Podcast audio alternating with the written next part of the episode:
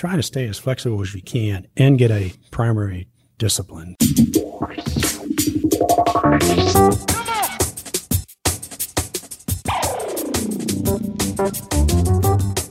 The oil and gas industry, the driving engine of the world economy, delivering prosperity, innovation, and abundance across the globe. Here are the stories of its key players, directly from the leaders themselves. This is Bulwark's Oil and Gas Industry Leaders Podcast, where real experiences are passed on from the leaders of today to the leaders of tomorrow. Here is your host, Paige Wilson. Welcome to this week's episode. I'm sitting here at the lovely Capital Grille City Center with Marty Stetzer, president of EKT Interactive. How are you? Fine, Paige. How are you on this rainy day? Um, well, it's, you know, it what dropped what 15 degrees in like a matter of an hour. The AC was on. It was 80 degrees. Don't you just love Houston? Oh, I do. I yeah. do. Regardless. so before we get into it, uh, I wanted to remind everyone to please support the show by leaving a review on iTunes, and I wanted to also read the newest five star review from it looks like fellow podcaster Ryan Ray Senior. Love Paige's show. Keep up the great work. Thanks, Ryan. That means a whole lot coming from you, bud. Before we dive deep into your current role, let's kind of discuss how you got to where you are, Marty. That may take a little while. I'm not sure how long we have. Well, I have plenty of batteries, so I think I think well, we're Well, but good. I'm not sure how long they'll listen. I was really lucky after uh, engineering school and uh, graduate school in business. I joined Exxon. Started out in New York, uh, where I met my wife. We had our first son, and then uh, I started out in refining and facility planning. We were lucky enough to be picked for a refinery startup in Singapore. So off we went with a new wife and a new baby uh, and spent four years there. My second son, Doug, was born in Singapore. Oh, wow. And we left the refining side of the business and I was moved to Houston by that time. Esso had moved their office to Houston, much to the chagrin of my. You're, you're dating, you know, you're dating yes, yourself. Exactly, much to the chagrin of my New York wife as well. We spent uh, three years in Houston, then I was off to Australia, ended up running Esso Australia's marketing department. Our third son, Max, was born here, and we went to Australia, spent three wonderful years there in Sydney.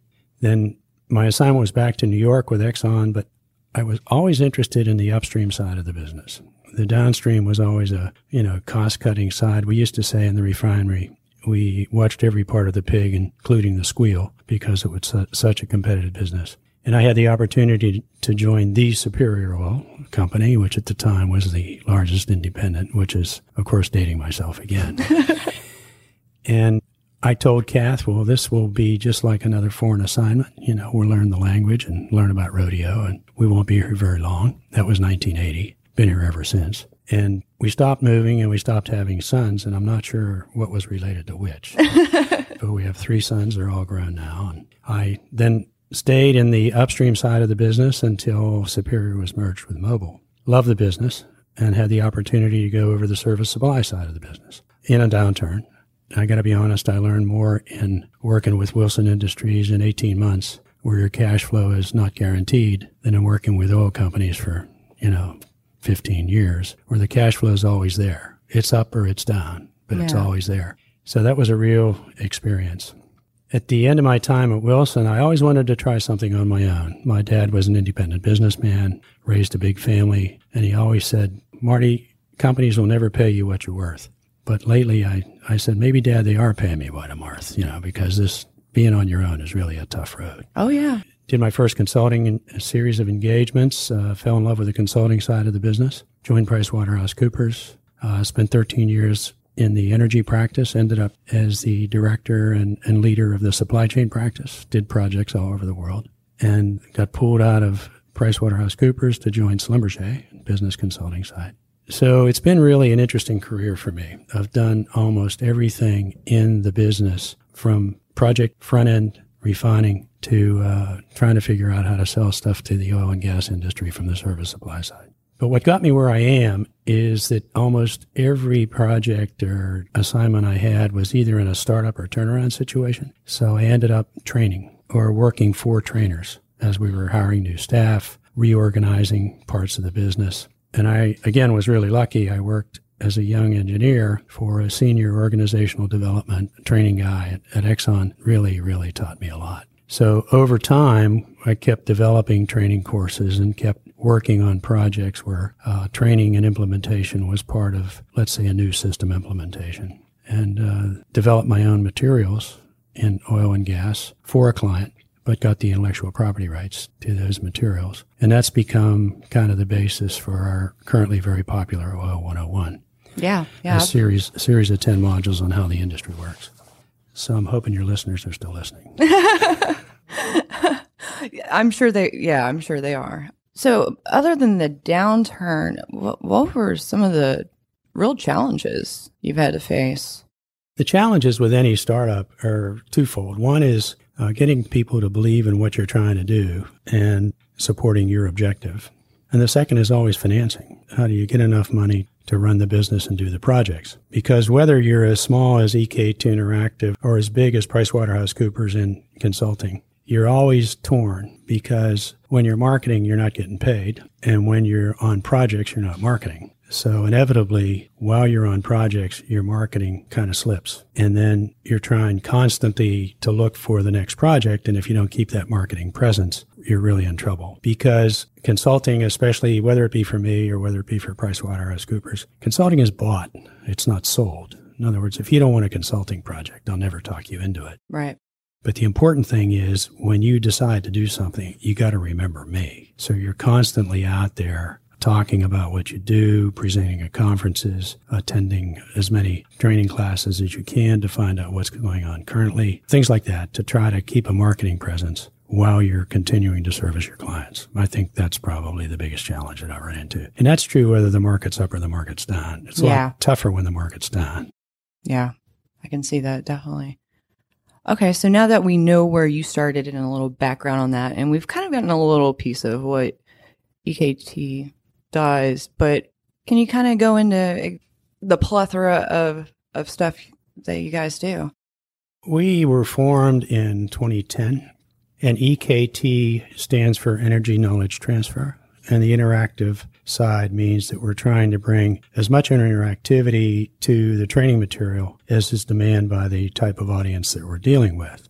And we started out with a project for a major oil company in the Gulf of Mexico and decided to do what the world calls a blended model. We did train the trainer classes for the Louisiana folks who taught the classes. We did 30 classroom based training courses, and this was a system implementation, quite complicated. And when the, the training was done, we decided to build a digital version of the material, uh, brought folks back to our studio, and built an electronic and e learning deliverable associated with that training so that it could be used on the platforms. There were 14 platforms in the Gulf of Mexico. Each of them had a different infrastructure. And in the Gulf of Mexico, your production data and your drilling data has first priority and your training data has kind of way down the list. So we developed these DVDs to be used right on the platform. Oh, that's that's really great. And then it's not taking up the bandwidth out there. That's and- right.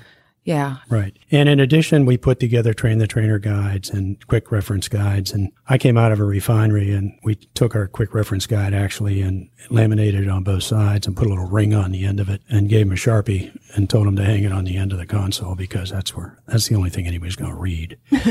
and that worked pretty well. But as part of that, I realized that when we started doing video, I'm a mechanical engineer. What do I know about video? so, uh, I was introduced to Dr. Jerry Waite over at the University of Houston, the digital media program, uh-huh. and went over to see if he could help me with some interns or candidates. And he talked me into becoming part of his industry advisory board. So I've been on the board since 2011. And we've had probably a half a dozen interns and some graduates and even a couple of professors, adjunct professors helping us out. And the advantage of, of having them is they bring the video and the audio skills. And my agreement is I'll teach you a little bit about the industry so that if you It's a come fair out, trade. yeah, if you come out and you're interested in being part of any part of the industry, at least you'll understand the basics. And that's worked out pretty well. That's worked out really well. So that's how kind of where we got where we are. And that's the word interactive and, and where it comes from. We try to do two things with our training. Number one, make it interesting so people finish it. And number two, make it memorable so that you know how to use it when you're not in the classroom. Yeah. So is it okay? So, so you said software implementation.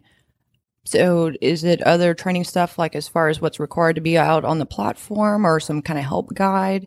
A little bit of both. The software implementation were some of the biggest projects we did. The software that we did for the company in the Gulf of Mexico was a production allocation system, and the operators are required to put in the actual flows every day to make sure that the uh, volumes are captured correctly so that the, the partners and everyone are, are billed and, and get their joint interest um, billings taken care of correctly. That was a big shift for them. They, they kind of knew where this data came from, but they honestly didn't know where it went.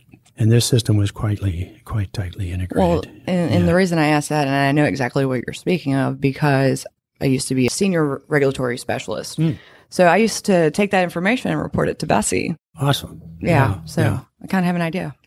The second biggest area that we've done uh, a lot of system implementation work is in the downstream, the commodity supply trading side of the business. Again, on both the uh, physical side, how the, the uh, barrels move through the system all the way to gallons being loaded on the tank truck. And today, and even years ago, you were able to hedge your bet using the NYMEX and the other exchanges. Today, a lot of that's electronic. And that system is quite as, almost quite as complicated as the production allocation system with a little more variability because in the trading side of the world, every day is a new deal. What you did yesterday really doesn't matter because Right. you wake up and the NYMEX is telling you the world differ- is different. So those are the typical system implementations. And it's almost like you learning Microsoft 2010 versus 2003. Oh. You know, every new system is a major change, no matter how big or little it is. And everybody, I shouldn't say this everybody, but So it's almost like going from a Windows to a Mac. Windows to a Mac, perfect example. And you know how helpful all the help screens were when you tried to do that, right?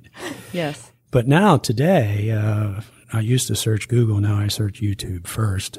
And it's amazing how much is out there to help you with that kind of transition. Oh, yeah. But not on the scale of, let's say, BP trying to upgrade their supply trading system inside a company. A little bit different animal. With that, we also did a series of new hire onboarding programs uh, for Shell and for ConocoPhillips, and discovered, like we did on the system projects, that there's tons of really good training out there for the geotechs or for the engineers. But the audience that seems to be missed is the IT folks, the accounting folks, the regulatory folks, the marketing folks, Yeah. the legal folks who are often dealing with operations and don't know what they're talking about. We then decided, with all this knowledge, to kind of focus on the non geotech market. There's really good providers of geotech training out there Petroskills, IHRDC, Next, you name it. And uh, even we think context is really helpful before you would take one of those classes.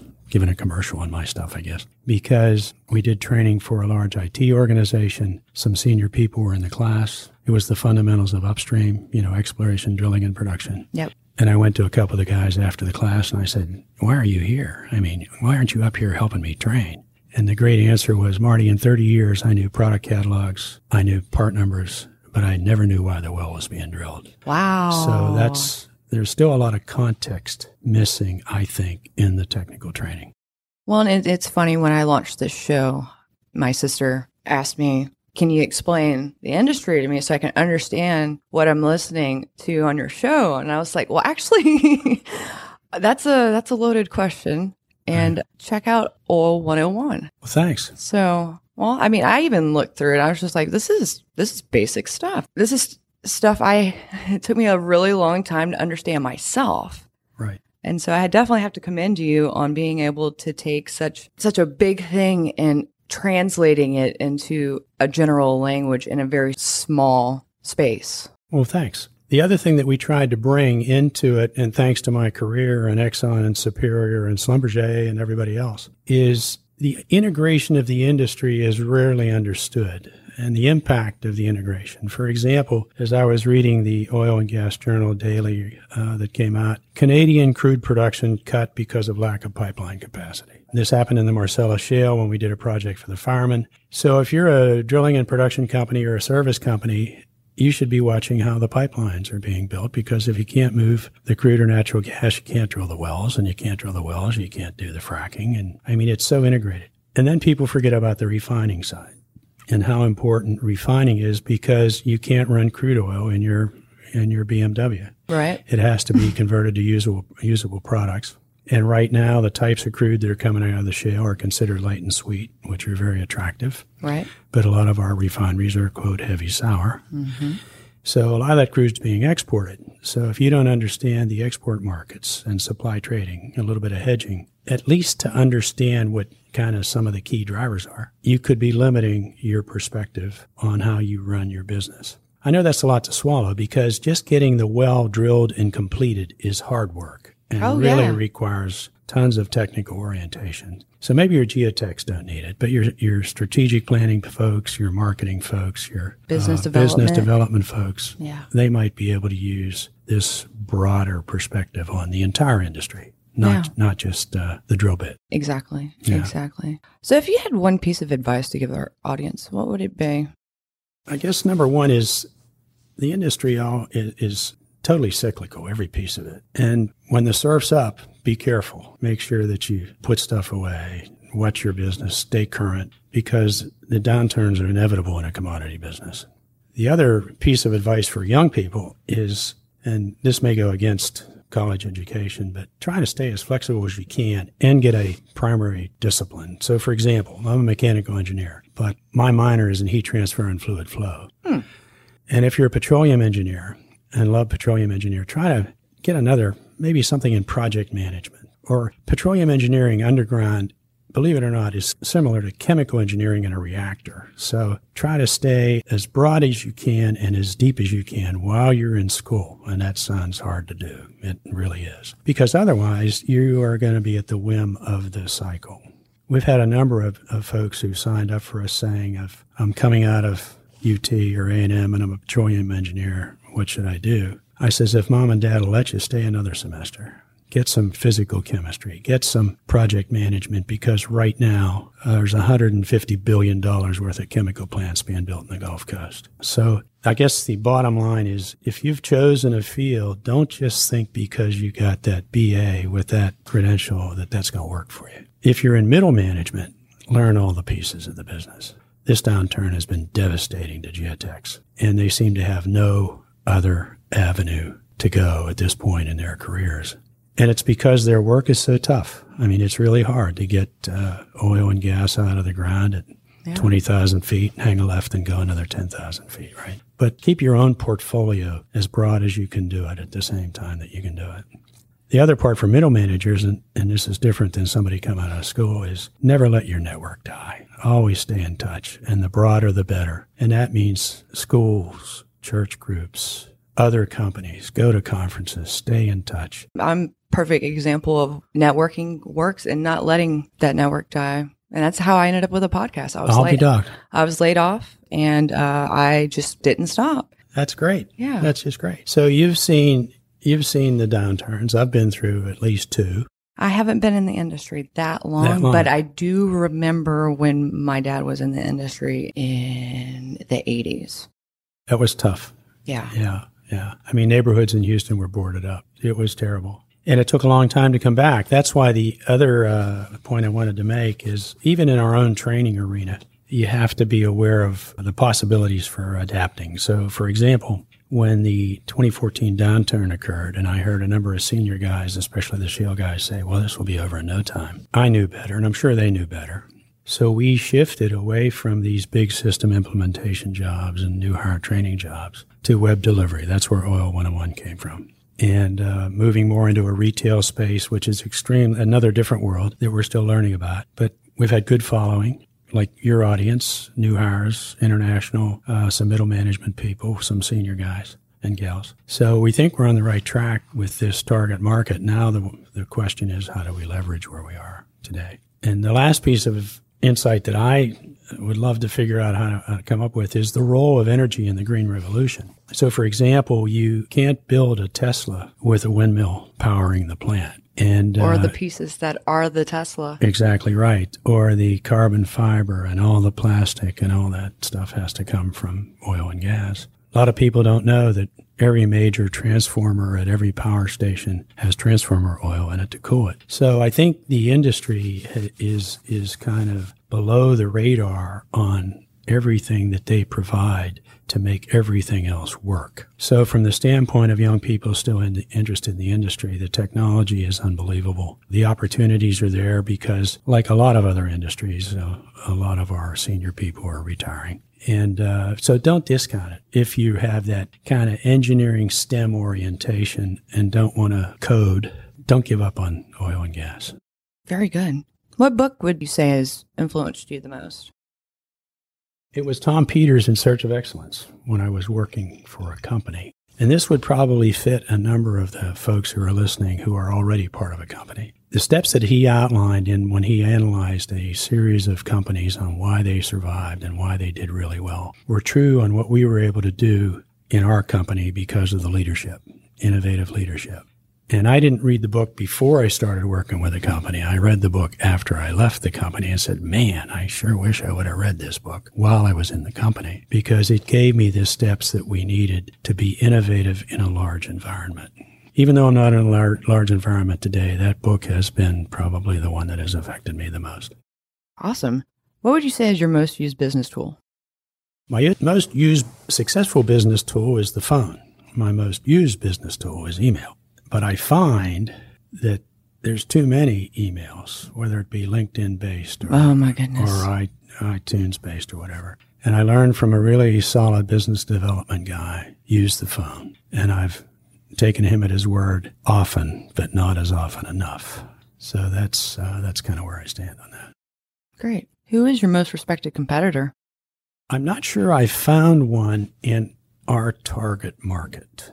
One of the strongest folks that I've dealt with and I really admire what they do is in the downstream. It's the Oxford Princeton group. They have a really good combination of bringing in senior folks, running really good classes, uh, global reach, good high level perspective on the full value chain, and uh, have moved into the e learning world. But I don't think they're as progressive yet as we are or some other folks are. In the upstream side of the business, I haven't found an integration of the business and the technical. And I keep saying because the technical is really hard. Yeah. To keep up with. So that's why I kind of use Oxford Princeton as my model when we talk about who would like to be as big as. What is your most important lesson learned? Over time, and the bottom line is working too hard and letting the family slide is really a mistake because time passes quicker than you can think. So I felt as the breadwinner, I came out of that generation where the breadwinner did one thing and mom did the other thing. Where today's generation, I am seeing a lot of women as the breadwinner and dad as uh, Mr. Mom. And that looks really neat to me because they've been able to bring that balance a, a little bit better than I was able to do. I was always driving the uh, work side, I think, a little too long, a little too hard. Yeah, yeah, I understand that. What's your favorite podcast? It's going to sound like another commercial. My middle son, Doug, who was the instigator of, of helping us build Oil 101, is in Boulder, Colorado. Mm-hmm. Loves it. And uh, he's come up with a new podcast station called Colorado FM. Oh, that's cool. And he called me and he says, Dad, you got to listen to this podcast. And it turned out that he got a podcast with one of the last living explorers who skied across Antarctica. What? You know, one of these kind of guys. Yeah. And it turns out Boulder seems to be a magnet for interesting people like that. So that uh, is super neat. Isn't that super neat? Doug has helped us not only with Oil 101, but moving us into the podcast arena, and to see what he's able to been able to do in, in uh, with his Colorado FM and the kind of folks he's been able to attract has really been impressive. Oh, that's so cool. I'm going to have to check that out. Yeah, I'd love it. Awesome. Yeah. Awesome. Okay, so now I need to make sure I remind everyone uh, to sign up every week to win a $200 steak dinner from the Capital Grille. Enter your information. As always, I'll provide a link in the show notes. Also, I can't go any further without mentioning my wonderful sponsor. As the relentless protector of those that power the world, Bulwark is the leader, not to mention the largest manufacturer of flame resistant clothing globally. So once you've signed up for that steak dinner, be sure to check out rest of Bulwark's website to learn more. Uh, events on deck, we have the Texas Open Innovation Conference, March 28th through 29th in Houston, Texas. IADC SPE Drilling Conference and Exhibition, March 4th through the 8th, also in Houston, Texas. LNG 2018, April 1st through 5th in Shanghai, China. Machine Learning in Oil and Gas, April 18th through the 19th in Houston.